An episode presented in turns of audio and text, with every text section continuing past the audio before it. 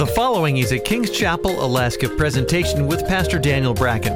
Our passion's making disciples of Jesus Christ who fulfill God's call and help us be the personal, powerful, permeating church God's called us to be. For more information, visit kcalaska.com or find us on Facebook. Here's Pastor Daniel. Amen. Woo. We're so glad you're uh, out and God did a miracle. I'm so thankful. We're so thankful. Praise God.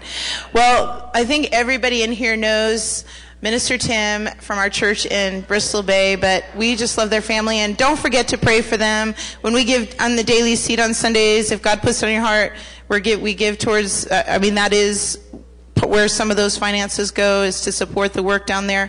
They're doing a great job down there, believing for a great harvest of souls to come in in the Bristol Bay area and raise up an army of leaders and raise up a school. And uh, we just love them. So can you just give Minister Tim a warm welcome?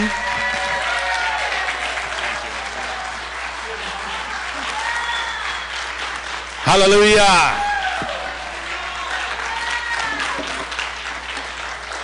Praise the Lord. Good to be home. Praise God. Oh, hallelujah. Uh, before we get into the word, I want to do something real quickly. I heard that um, uh, Pastor, Pastor Jack O'Mary has been in the hospital. Praise the Lord. And uh, it's a good possibility, from what I hear, that he might go home to see Jesus. Praise the Lord, which is a tremendous thing. So we just want to take time, just for a moment, if you would join me in prayer for him and, his family, that God's will would be done. Oh, Father, we thank you, God, for Pastor Jack and for what you've done through him. We just praise you, Lord God, for the, for uh, how you've used him. And I pray, Father, you touch him even now. Lord, I pray for a release of strength in his body. Let your will be done in this time, in this moment. Bring comfort and peace to him and his whole family family. And we just bless them tonight, the whole family, in Jesus' name. Amen.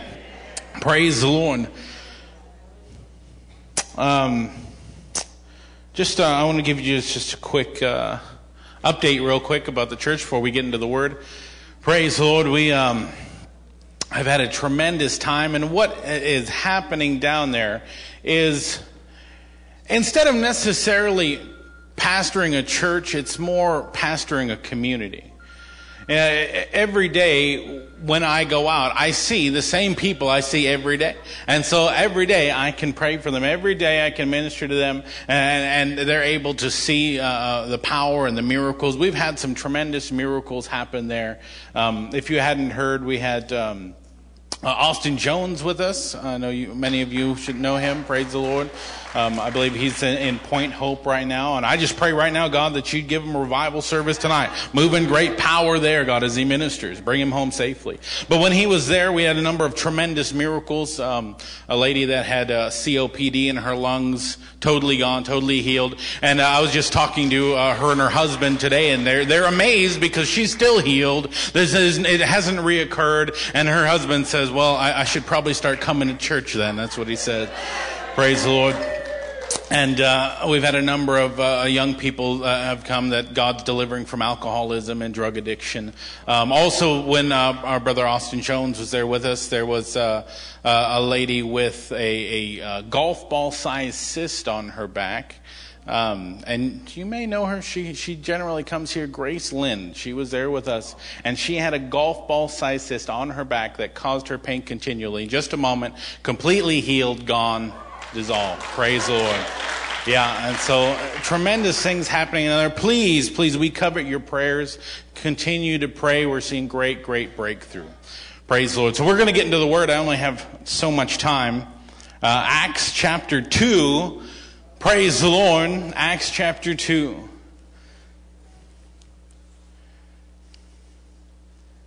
Hallelujah.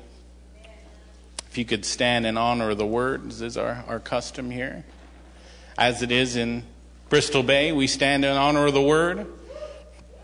Acts chapter 2, and we're going to start in verse 1. All right, let's read together.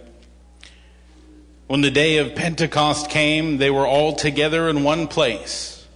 Suddenly, a sound like the blowing of a violent wind came from heaven and filled the whole house where they were sitting. They saw what seemed to be tongues of fire that separated and came to rest on each of them. Let's pray. Oh, Father, we thank you, God, for your word, for it's a lamp unto our feet, a light upon our path. We ask for revelation tonight. God, that you would speak to us by your word. Holy Spirit, we invite you to come wreck us, impact us tonight. Pour out your spirit, O Lord, in a mighty way. Transform us. I pray, God, that you take a coal from your altar, place it upon my lips, Lord God, that I would preach with great freedom and liberty, Lord, and it would touch the hearts of your people. Release an anointing tonight. Release your spirit upon us tonight. And we thank you for all that you're going to do. In Jesus' name, amen. You can go and be seated. Hallelujah. We're going to talk about fire tonight. Talk about fire. Now, fire has many properties. Uh, in the natural, fire has many properties. Um, number one, uh, uh, in the in the wake of fire, fire destroys. That's one of the characteristics that it has. Correct? Fire destroys.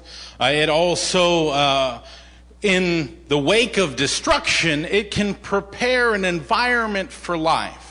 We've seen that when a fire goes and, and, and, a wildfire goes through an area, what springs forth after that? There's an abundance of life and things are able to grow stronger than they were before. Uh, so again, that's something we see in the natural that fire does. It also motivates, okay? Fire motivates. You know, fire's coming, it gets people moving, right? Right? And, and, also in relation to combustion engines, they, if you didn't know, your car works off of fire. There is a fire that happens that causes pistons to move and, and you're able to go. And then fourthly, it multiplies. Fire multiplies. When fire touches something else, it multiplies, it grows, it spreads, uh, and uh, um, it changes the environment around it.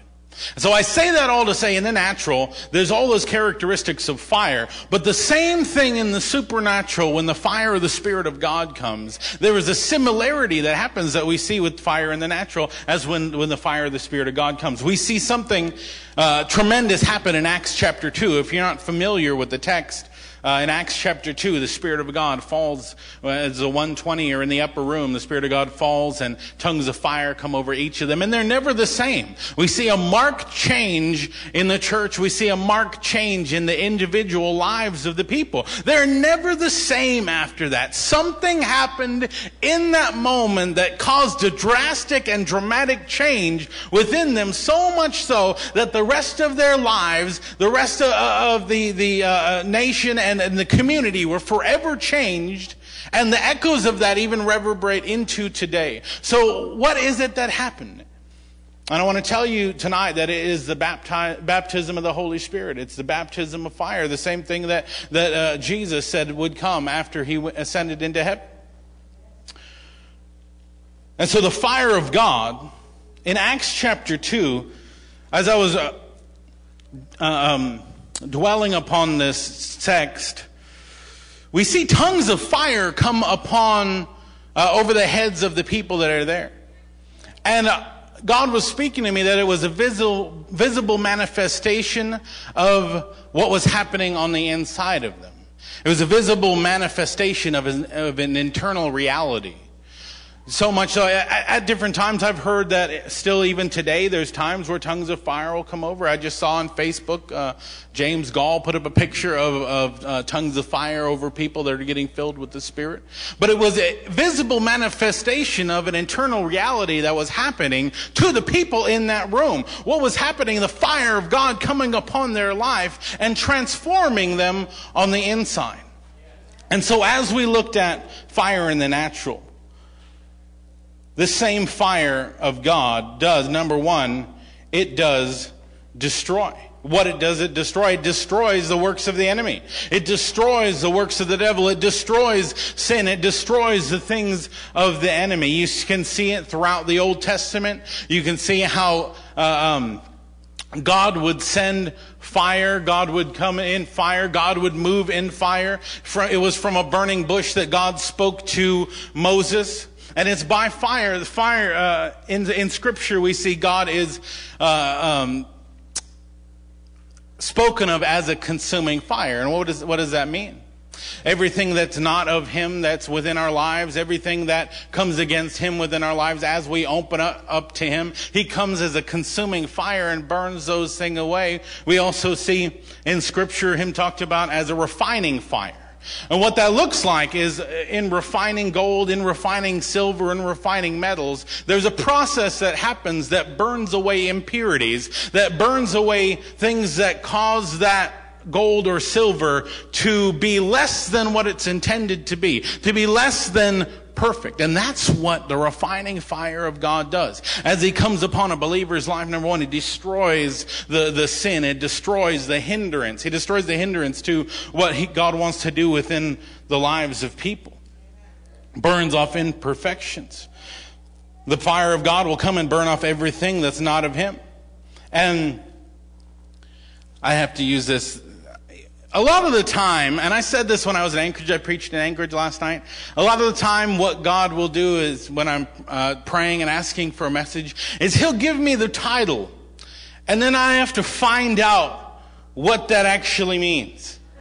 He'll tell me something, I'm like, what does that even mean? So if you know, I'm praying about it, and God says to me that the devil's a firefighter. God, what is that even about? Now, I got to say this right off the bat. I'm not talking about, uh, I'm not saying anything bad about firefighters. I love firefighters. If you're a fighter, fire, firefighter, thank you. Thank you for your service and all that you do. Praise the Lord. Love our firefighters. Um, and in asking God, what are you talking about? Because that's what I say. He says, devil's a firefighter. Okay, God, what are you even talking about? And then I've started looking in scripture how the devil relates to fire. Does it surprise you that the devil doesn't like fire? Somehow in our culture, due to media or different things, we've come up with the idea that he enjoys fire. We see, you know, in movies or different things, he's at home with fire. I don't think he likes fire. If he liked fire, I don't think hell would have a whole lot of fire in it. He doesn't like, he doesn't want to have anything to do with fire. He doesn't want to have anything to do with fire, and he's going to do whatever it takes to put fires out. So if you can track with me, the devil's a firefighter, and we're going to look at that a, a, little bit more as we get along. Uh, but the fire of God, it destroys things in our lives that are not of God. Now, it's very interesting that we can actually quench that fire within us. So let me explain it. When we get saved, God comes into our lives, Jesus comes into our hearts as our Lord and our Savior, washes us clean. And then what happens is the Holy Spirit comes and begins to convict us of areas in our lives that are not right, things that go against God, things that are, uh, are, are um, harmful to us spiritually. Uh, he begins to convict us. And when we yield to that conviction, and say, God, I, want you to come into that area and I want you to take that from me. His consuming fire, his refining fire, his fire of his spirit comes and begins to burn off those things within our lives. Now, when you've got a wound that's bleeding profusely, one of the ways to stop that is by cauterizing, right? And so, uh, I, this is just things that God is speaking to me concerning fire. When His fire comes, He can cauterize those wounds that it may even seem like we were bleeding out emotionally. His fire can come and begin the healing process required. Now, I've got, we've got a, a, a man that's been coming to our church. Um, for about three weeks now, and every service he can get to, he's there. And he's during worship. As soon as he gets in, he starts weeping under the power of God. Okay, and he's a Hawaiian guy. He's from the Big Island. He, he comes up to me this last Sunday night and he says, You know, I don't know what it is, cuz. Every time I come in here, I can't no control my emotions. I talk to him. It's the Spirit of God. He's getting healed. He's getting transformed. The things that aren't right are being burned away in that moment. And he's getting healed in the process. He's gone through some terrible, terrible things. But when we get saved, God's uh, Spirit comes upon us, begins convicting us of those things, and his fire comes in, begins to burn those things off as we allow it. Now, as I said, we can quench that fire. One of the ways you do that is when that conviction comes, you begin to ignore it. You begin to ignore the conviction. And if you ignore that conviction, that thing grows. And then the, things that you were convicted of before, eh, you know, it doesn't, I don't hear that voice that much anymore. I, I, it's not affecting me like it used to, so it must not be that bad. Well, you're becoming numb to that conviction. You're quenching the fire of God from burning that thing from your life, from refining you.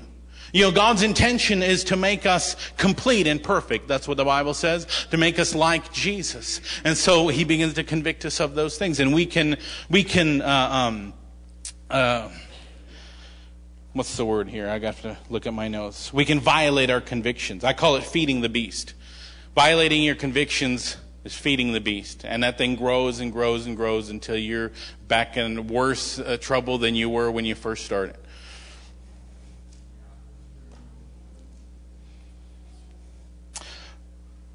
So the fire of God comes upon your life.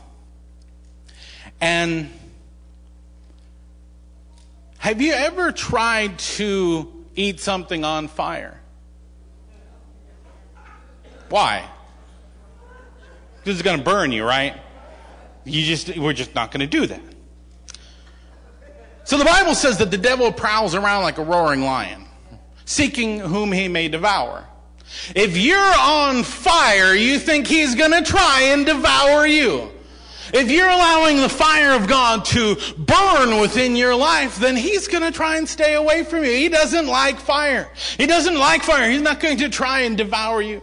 Now, not to say that he's not going to try and get you into, into, to violate your convictions and get you into sin because that'll begin to put that fire out.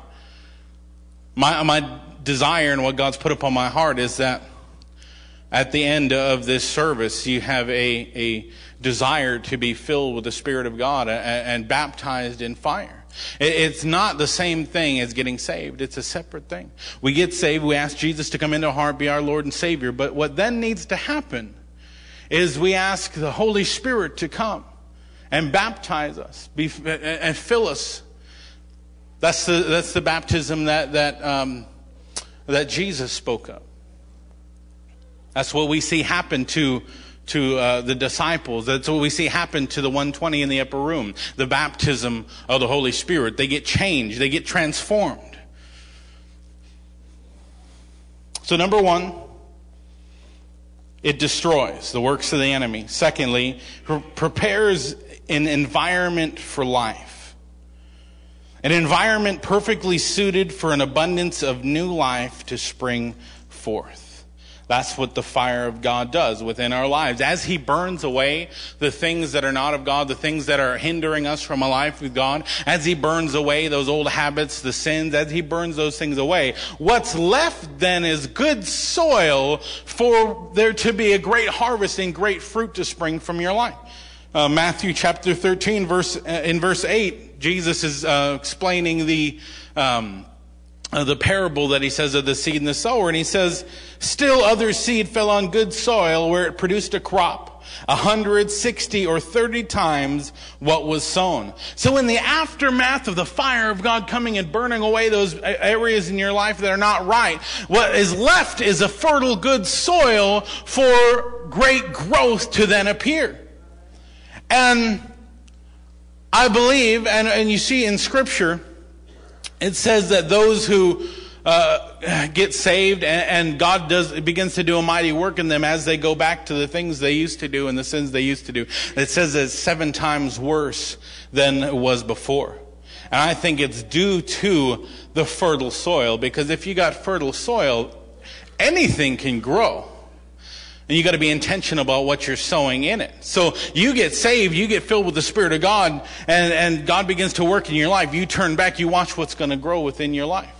But if you go after God and you stay in a place like this that preaches the Word, that, that uh, intentionally desires to sow good seed into your life, you, you prepare your, the environment of your soul to receive that good seed. And you see what happens. You watch what happens. So that fire prepares an environment for abundant life.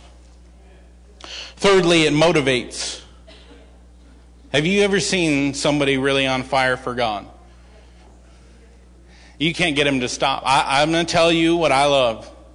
I love brand new Christians that have never been in church, okay, that don't know what other people have told them what it should look like, but who've never been in church, okay, that one's free, but the next one you gotta pay attention.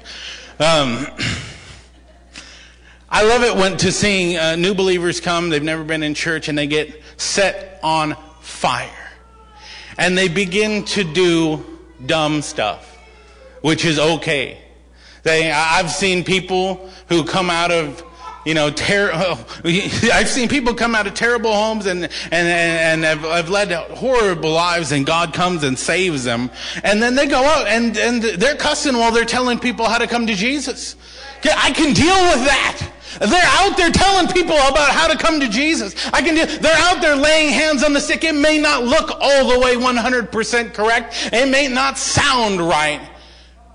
But they're, on, they're, they're walking there. I, I, I, I would much rather have that than somebody that's been trained in the wrong way. It's that fire. I never, I, I never want to dissuade someone who's, who's newly come to the Lord and then God sets them on fire and they begin to run. They begin to move. They begin to, lives get transformed. But then there's a person, I'm not going to look at anybody, there's a person that's been in church for 10 years that tells them, hey, you got to settle down. And they've never got anybody saved. Now, I'm not talking about anybody here, okay? I'm just, I'm making, uh, uh, uh, I'm telling you an example. Praise the Lord. I want you to take a look at another scripture if you got your Bible. Jeremiah chapter 20, verse 8 and 9. Because something happens when the fire of God comes within a life. Not only does he burn away the things that are not of, of him within us, not only does he prepare our, our, our uh, um, souls for an abundant life, but he, it motivates us. That fire motivates us. Jeremiah 20, verse 8 and 9, one of my favorite sections of Scripture. Whenever I speak, I cry out, proclaiming violence and destruction. So the word of the Lord has brought me insult and reproach all day long. But if I say, I will not mention his word or speak any more in his name, his word is in my heart like a fire, a fire shut up in my bones. I am weary of holding it in. Indeed, I cannot. This is what happens with a soul that's set on fire by the Spirit of God. You can't not say what He wants you to say. You can't not do what He wants you to do. Like a fire shut up in my bones, I have to speak the words that He's placed within my heart. Like a fire shut up within me, I have to go and I have to do. I can't not do the will of God. Now I want to show you in the New Testament something very similar. Acts chapter 4. Acts chapter 4. Verse 18. What has happened previous to this uh, section of Scripture? Uh, Peter and John, on their way to a prayer meeting, there's a lame man who's been there lame for 40 years. I don't know why everybody thinks that he's lame. He might not be as cool as everybody else, but he's still okay with me. My brothers love that one. So he's lame. He can't walk. Okay, he can't walk. Forty years he can't walk. All right. They come up to him. He's begging. He's begging. Peter says, "Hey, quit being lame." No, he asks for money. Peter says, "Silver and gold I do not have, but what I have, from what I have, I give to you. In the name of Jesus Christ, rise up and walk." He's been lame for forty years. He gets healed in that moment, begins to leap and dance and praise the Lord, and the religious leaders see it and they, they grab a hold of those guys because they, they don't want anything like that. Those guys got too much fire. But Acts chapter 4, verse 18. Then they called them in again and commanded them not to speak or teach at all in the name of Jesus. But Peter and John replied, which is right in God's eyes, to listen to you or to him? You be the judge. As for us, we cannot help speaking about what we have seen and heard. That's exactly what Jeremiah was saying. I can't not say it. I cannot, I can't not testify. I can't not go pray for the sick. I can't not go pray for the dead person because I know that if I got the Spirit of God within me, anything is possible then. I can't, there's a fire within me that, that, that, that does not permit me to stop. And you know what's amazing? This is the same guy that denied knowing Jesus three times. What happened to that guy? He denied knowing Jesus three times, but now he can stand with authority, preach the gospel, Now he can lay hands on the sick and see them recover and stand in the face of opposition and persecution and say, I can't stop. You can do whatever you want, but who, how am I going to listen to you? I'm going to listen to God. I can't stop. What happened? It's the fire of God. It's Acts chapter 2. The same guy that denied Jesus, again, was transformed comes out of the upper room, preaches till 3,000 people get saved. What happens? What happens? It's the power of the Spirit of God. It's what happened to me. It's the same testimony that I have, I would say. Uh, if you understood where I, I came, I'm not going to go into it. A lot of you probably know my testimony, but you know, growing up in a very small village uh, in Alaska, not having really any social skills, going from a high school of three people to 1,500 people. I didn't know how to go talk to somebody. I couldn't just go and sit by somebody. You know, a lot of the time uh, I would eat my lunch in the bathroom stall by myself because I couldn't just sit next to somebody or near somebody and introduce myself. I, I couldn't do it. And I told that testimony to Prophet John Harkey, and before I said anything else, he said, It's a miracle that you're a, a preacher. I'm like, Yeah, I know. That's what I'm trying to tell you. I'm going to get up in front of people and, and, and talk and, and do anything. It's a miracle. I, I don't know if you it, but it's a miracle for me. And I'm going to tell you, I went from many different churches. I, I, I started in a very conservative uh, Baptist church. You know, you raised your hands, they came to ask you if everything was okay, if you needed assistance, right? You didn't do that. You, you, you didn't raise your hands, any of those things. And I, I, and I went to different churches. I've been to many of the ch- churches here um, in the valley over the years and things, and I'm not saying anything bad about them. But for me, what changed my life was the Spirit of God.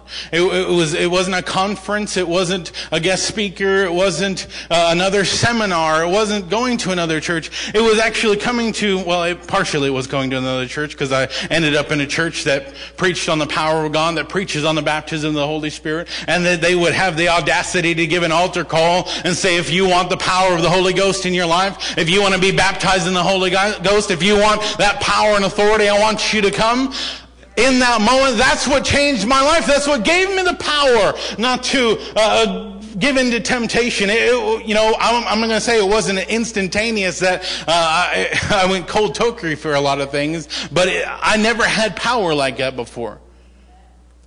I, I, I, could go to church to church to church, and I was a leader in different youth groups and different things, and I could talk the talk. I could walk the walk when other people were looking. But outside of that, I didn't have the power to live right. I didn't have the power to overcome sin. But then in a moment, in an altar call like we're going to have later, I responded. I didn't fully even understand what it was about, a fire of God. What is that? Well, how, why would I need that? But then it came, but then he came, the Holy Spirit came within my life and transformed me. And like we see Peter here, I, I, was never the same. I couldn't go back to the things that I used to do. There was something that happened within my life. So it motivates us. The fire of God motivates us. You know, I was thinking about this and I started wondering if demons do fire drills just in case a believer shows up. You know, the, demons that are in Walmart. Hey, hey, they got, they got alarms going off. Someone from KC's here. Hey, we got, do your drills. They do their fire drills. Because they don't want to mess with the fire of the Spirit of God. Something that I had to learn. And he's still teaching me. It's not about it's not about anything necessarily special about me that I can go lay hands on the sick and they can be healed. I used to struggle with that. I had some kind of anxiety, stress. You know, how, what am I going to say? What am I going to do? What if they don't get healed? It's not about me. It, it, it's it's. You know, I, I, used to think, you know, it, it's not that I'm special, but I am special. Did you know that?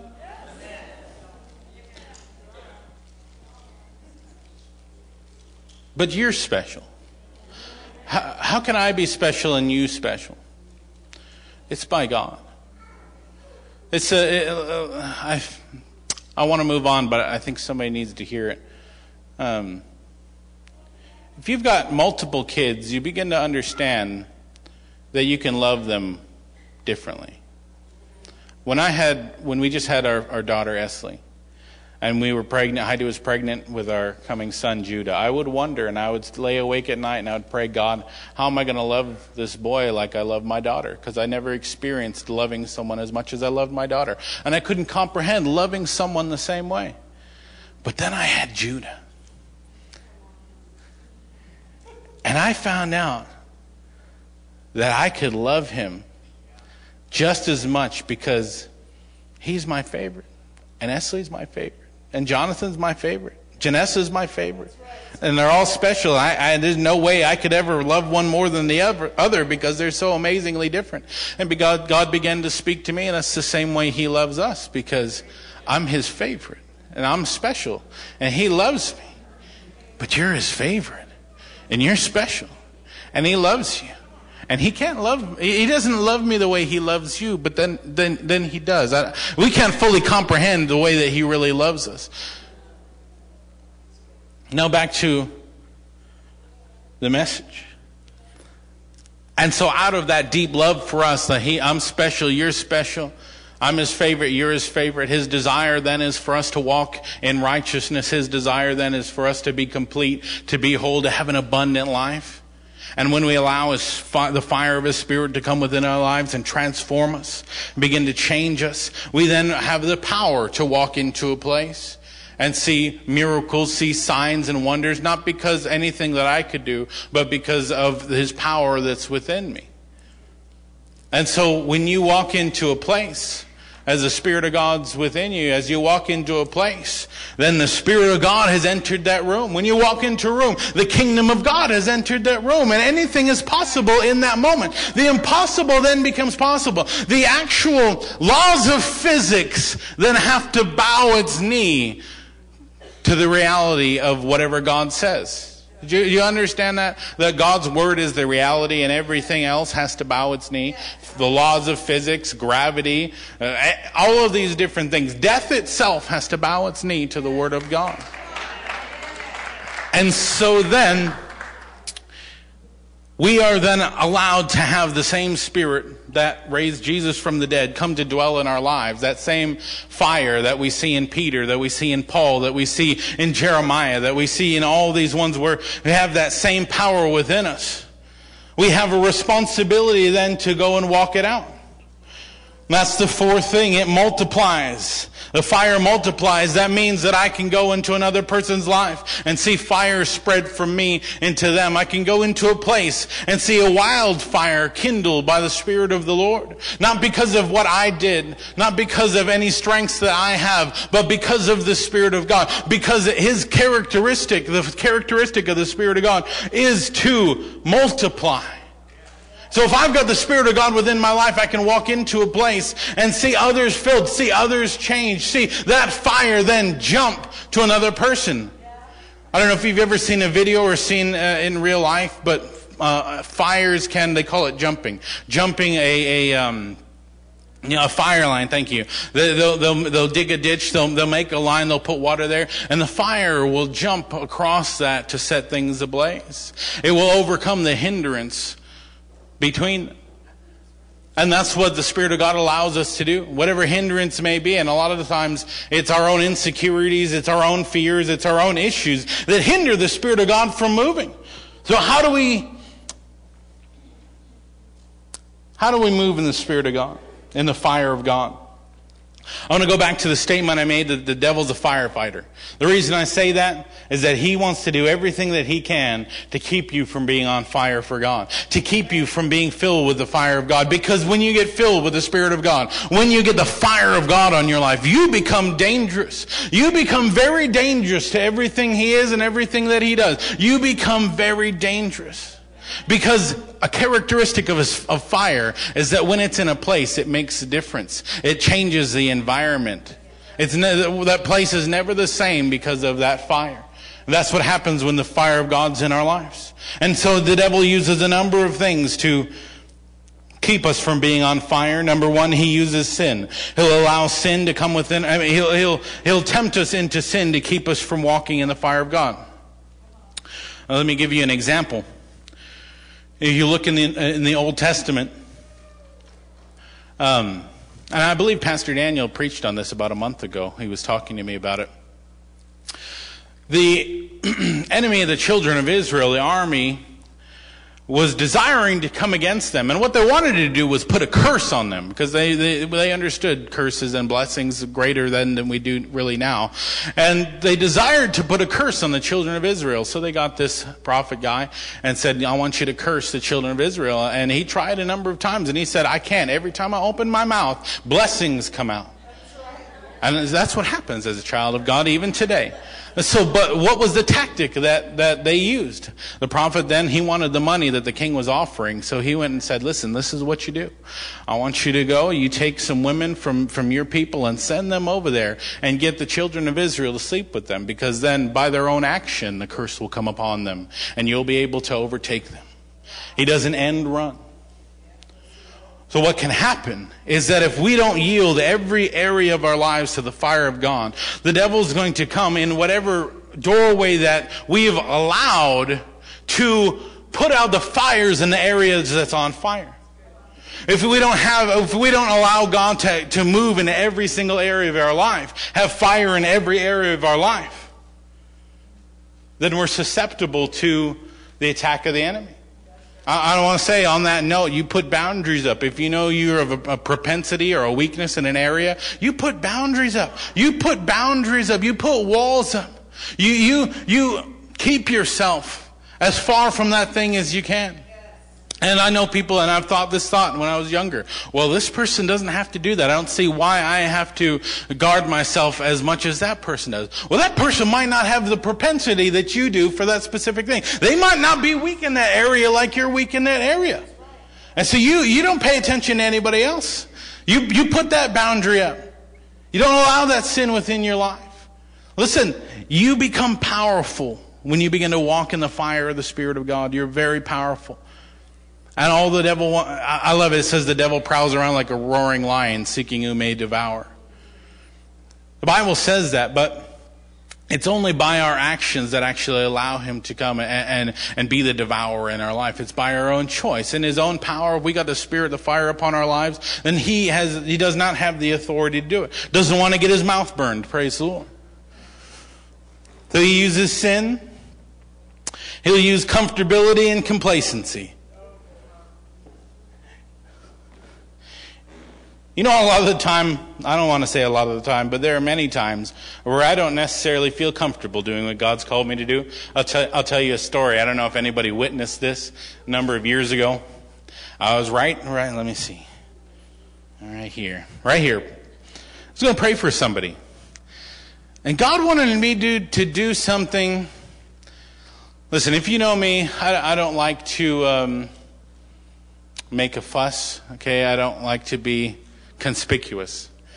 And uh, he says, This is what I want you to do. I want you to pretend like you've got a defibrillator.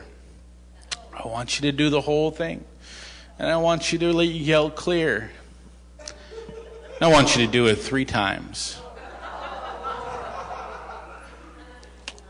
Lord, you know that I love you. I, I really don't want to do it. But I ended up doing it, right?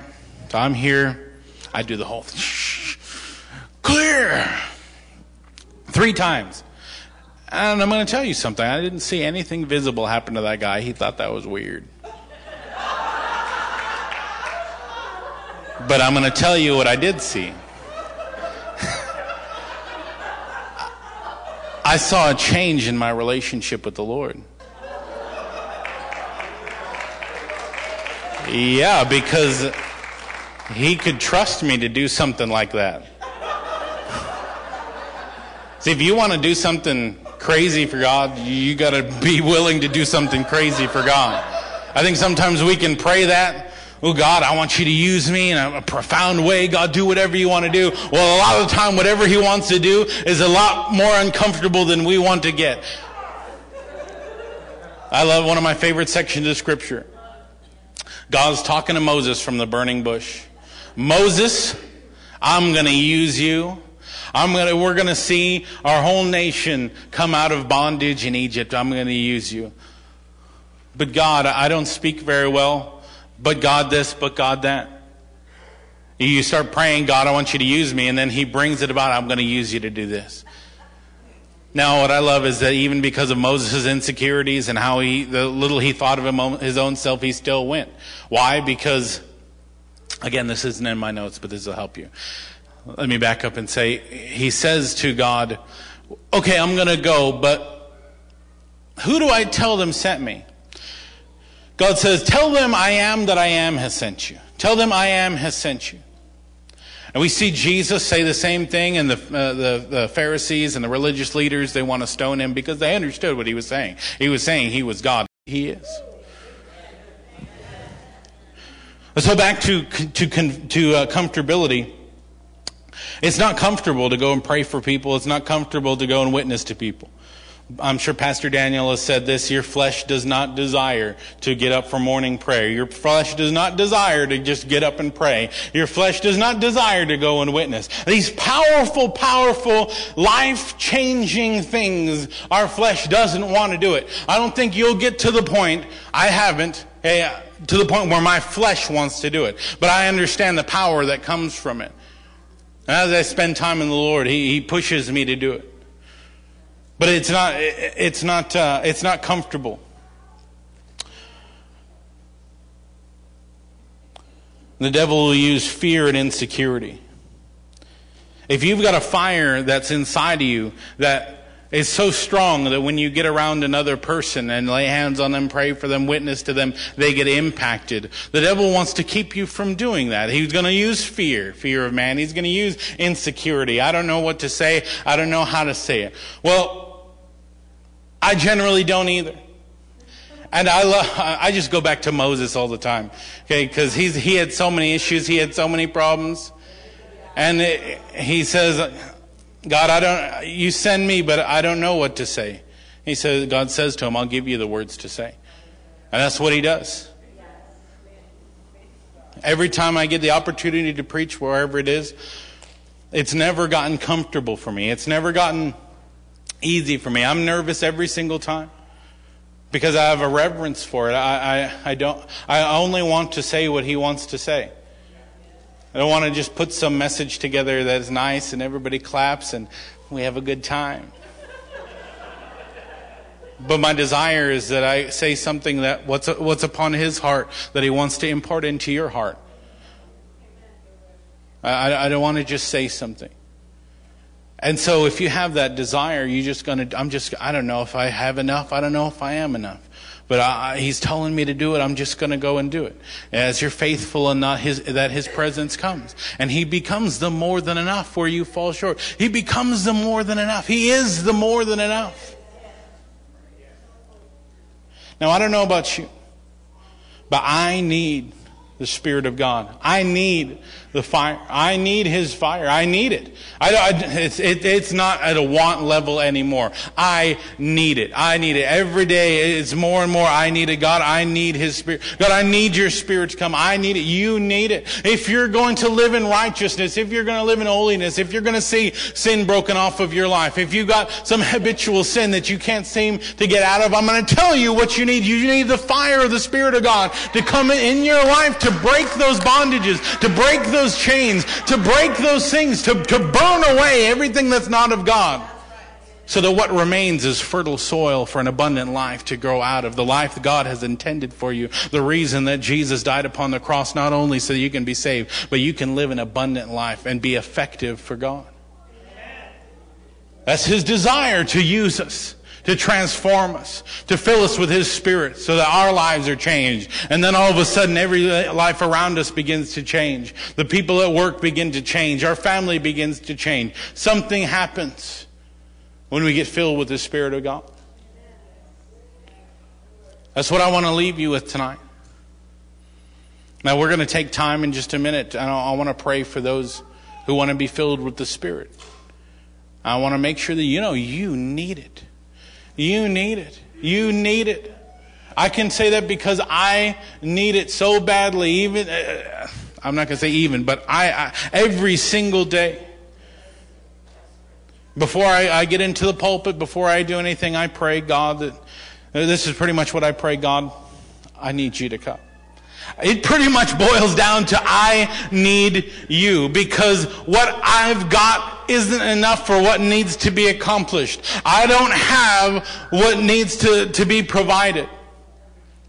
I, I was going to close by one more example real quickly that, that, that applies to that. One of my favorite things uh, that I've been preaching on the last couple years has just uh, again and again and again come up. When Jesus fed the 5,000 with the loaves and the fishes, something that impacted me beyond anything else in that, not that just, just that he provided, but he took what wasn't enough for all these people. This little boy's lunch he took what wasn't going to provide and he knelt down and he thanked God for it. How are you going to thank God for what's not enough? How are you going to thank God that you're in a position to do something for Him, but you're not enough? He begins to thank God for the, what wasn't enough, and it becomes more than enough. Twelve baskets more than what was needed. They had enough, and there was even more upon that. He thanked God for what wasn't enough. You begin to thank God for what isn't enough. You begin to thank God when you don't feel like you're enough. You trust in Him. You begin to thank God. I've been saying it this way. If you're following after Jesus and there's a wall in front of you, you keep following Him because you're going to have to fit through that Jesus shaped hole in the wall. That's what it takes to follow after God. You need His Spirit within you. Amen. Amen. Praise the Lord. Well, I'm, I'm, I'm going to turn it back over to Pastor Karen. Praise the Lord. That's a good word, Minister Tim. That is a good word. And we're going to have him come back, and anybody that wants prayer, wants hands laid on him, uh, we're going to pray for you. But right now, we're just going to take a moment. Um, ushers, you can go ahead. If you want to sow uh, seed into the fertile soil of Bristol Bay, you may never make it down there on those little tiny airplanes that. they use to fly people over there. But you can send seed and you get a harvest of what's, what God's doing in that place. And so I want to encourage you tonight to give. Uh, John, I need an envelope also, please. So just go ahead and take a moment to do that. Do we have any musicians in the house this evening? Chanel? As we prepare our gifts.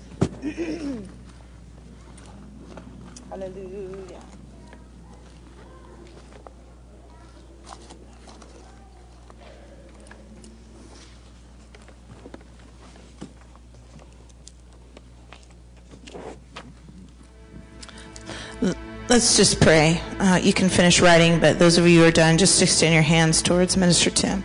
Father, we thank you so much for the great things that you're doing in Bristol Bay. We thank you for Minister Tim and Heidi and their children.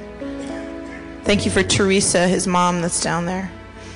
Lord, we thank you for all the beautiful people, oh God in that region. And Lord, we are asking for a great harvest of souls to come forth from that area.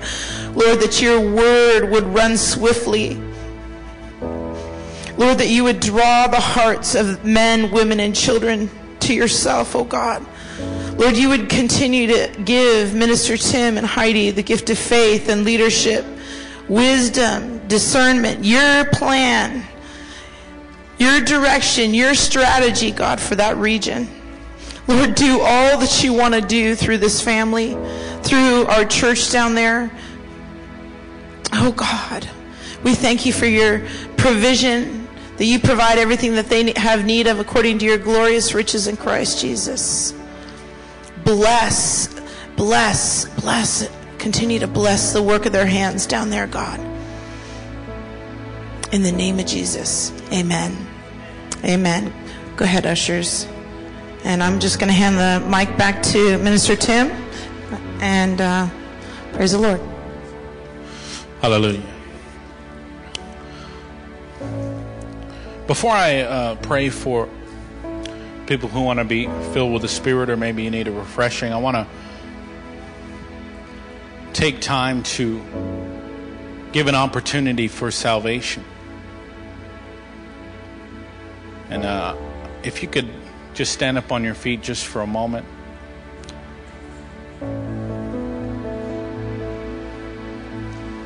Really, before you can get filled with the Spirit of God, you need to ask Jesus to come into your heart to be your Lord, be your Savior. If I could just have heads bowed, eyes closed, just for a moment.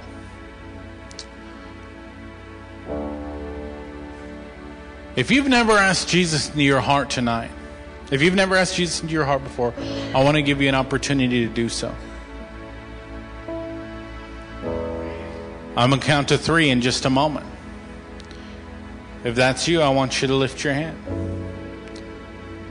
Secondly, maybe you've asked him into your heart before, but you've back, backslidden, you've, you've fallen away, whatever you want to call it, you're away from God and you know it. I'm going to count to three. If that's you, I want you to lift your hand. It's between you and God. Come on, it's time to get right with God. If you feel Him convicting you, I'm going to count to three. If that's you, I want you to raise your hand. Nobody's looking around. One, two, three. Hallelujah. Praise the Lord. See those hands. See those hands. Anybody else? All right, you can put your hands down. I want you to look at me. I'm going to pray a prayer. I want you to repeat after me. Whether this is your first time or you making a recommitment, I want you to repeat after me. If you didn't raise your hand, I want you to just repeat it. Everybody, just repeat after me. And I want you to say, Dear Jesus, thank you for dying for my sins and rising again from the grave. Jesus, come into my heart. Come into my life. Be my Lord. Be my Savior. Wash me. Cleanse me. Make me new. Thank you for loving me. Thank you for hearing my prayer. Amen. Amen. Now let me pray for you. Oh, Father, I thank you, God, for those who've chosen you tonight. I thank you that your word says that the angels are rejoicing in heaven, God, because of their choice. I pray, Holy Spirit, that you would fill them. Each one in this place would be filled by your Spirit, God. You give them a passion and a burden for your word and for the things of you. Holy Spirit, come upon them in power with your fire, O Lord. I thank you, God. Begin to work in the hearts of your people. In Jesus' name. Amen. Now, I want to give you an opportunity tonight. If you've never been filled with the Spirit of God, if you've never been baptized in the Holy Spirit, I want to invite you to come right up to the front. I want to pray for you. Maybe you have and you want a refreshing. You need a refreshing tonight. I want to invite you to come. Just begin to come. Maybe you need healing. Whatever it is that you need, maybe you need a miracle. Come on, we're going to agree. The Spirit of God is here. So, again, if you want to be filled for the first time, or you need a refreshing, or you need a healing, you need a breakthrough, I want you to come as we continue to worship. Hallelujah.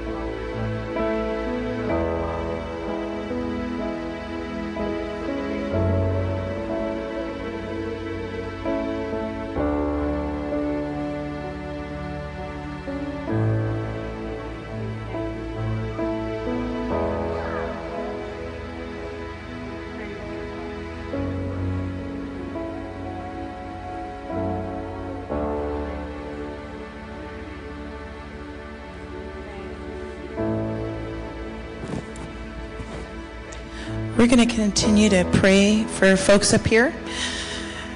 And you can feel free to seek the Lord in here. But if you could just stand up and take hands, I'm going to just close the service. And since there's people that are still getting prayer, if you could um, be considerate and, and speak in the hallways and have conversations out there so that these folks can still get prayer, that would be awesome.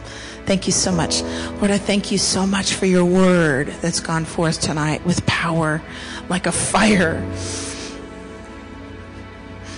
And Lord, I'm asking tonight, God, that you would bless your people.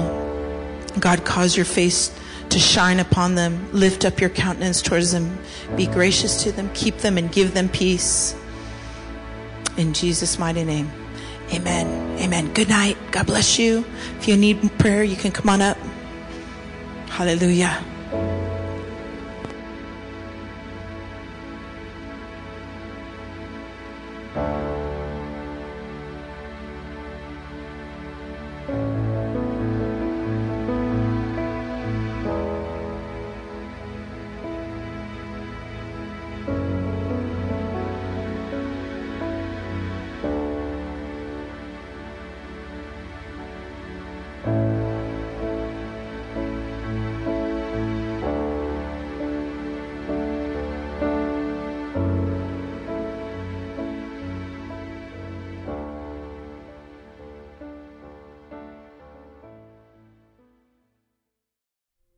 Thanks for listening to Kings Chapel, Alaska, and Pastor Daniel Bracken.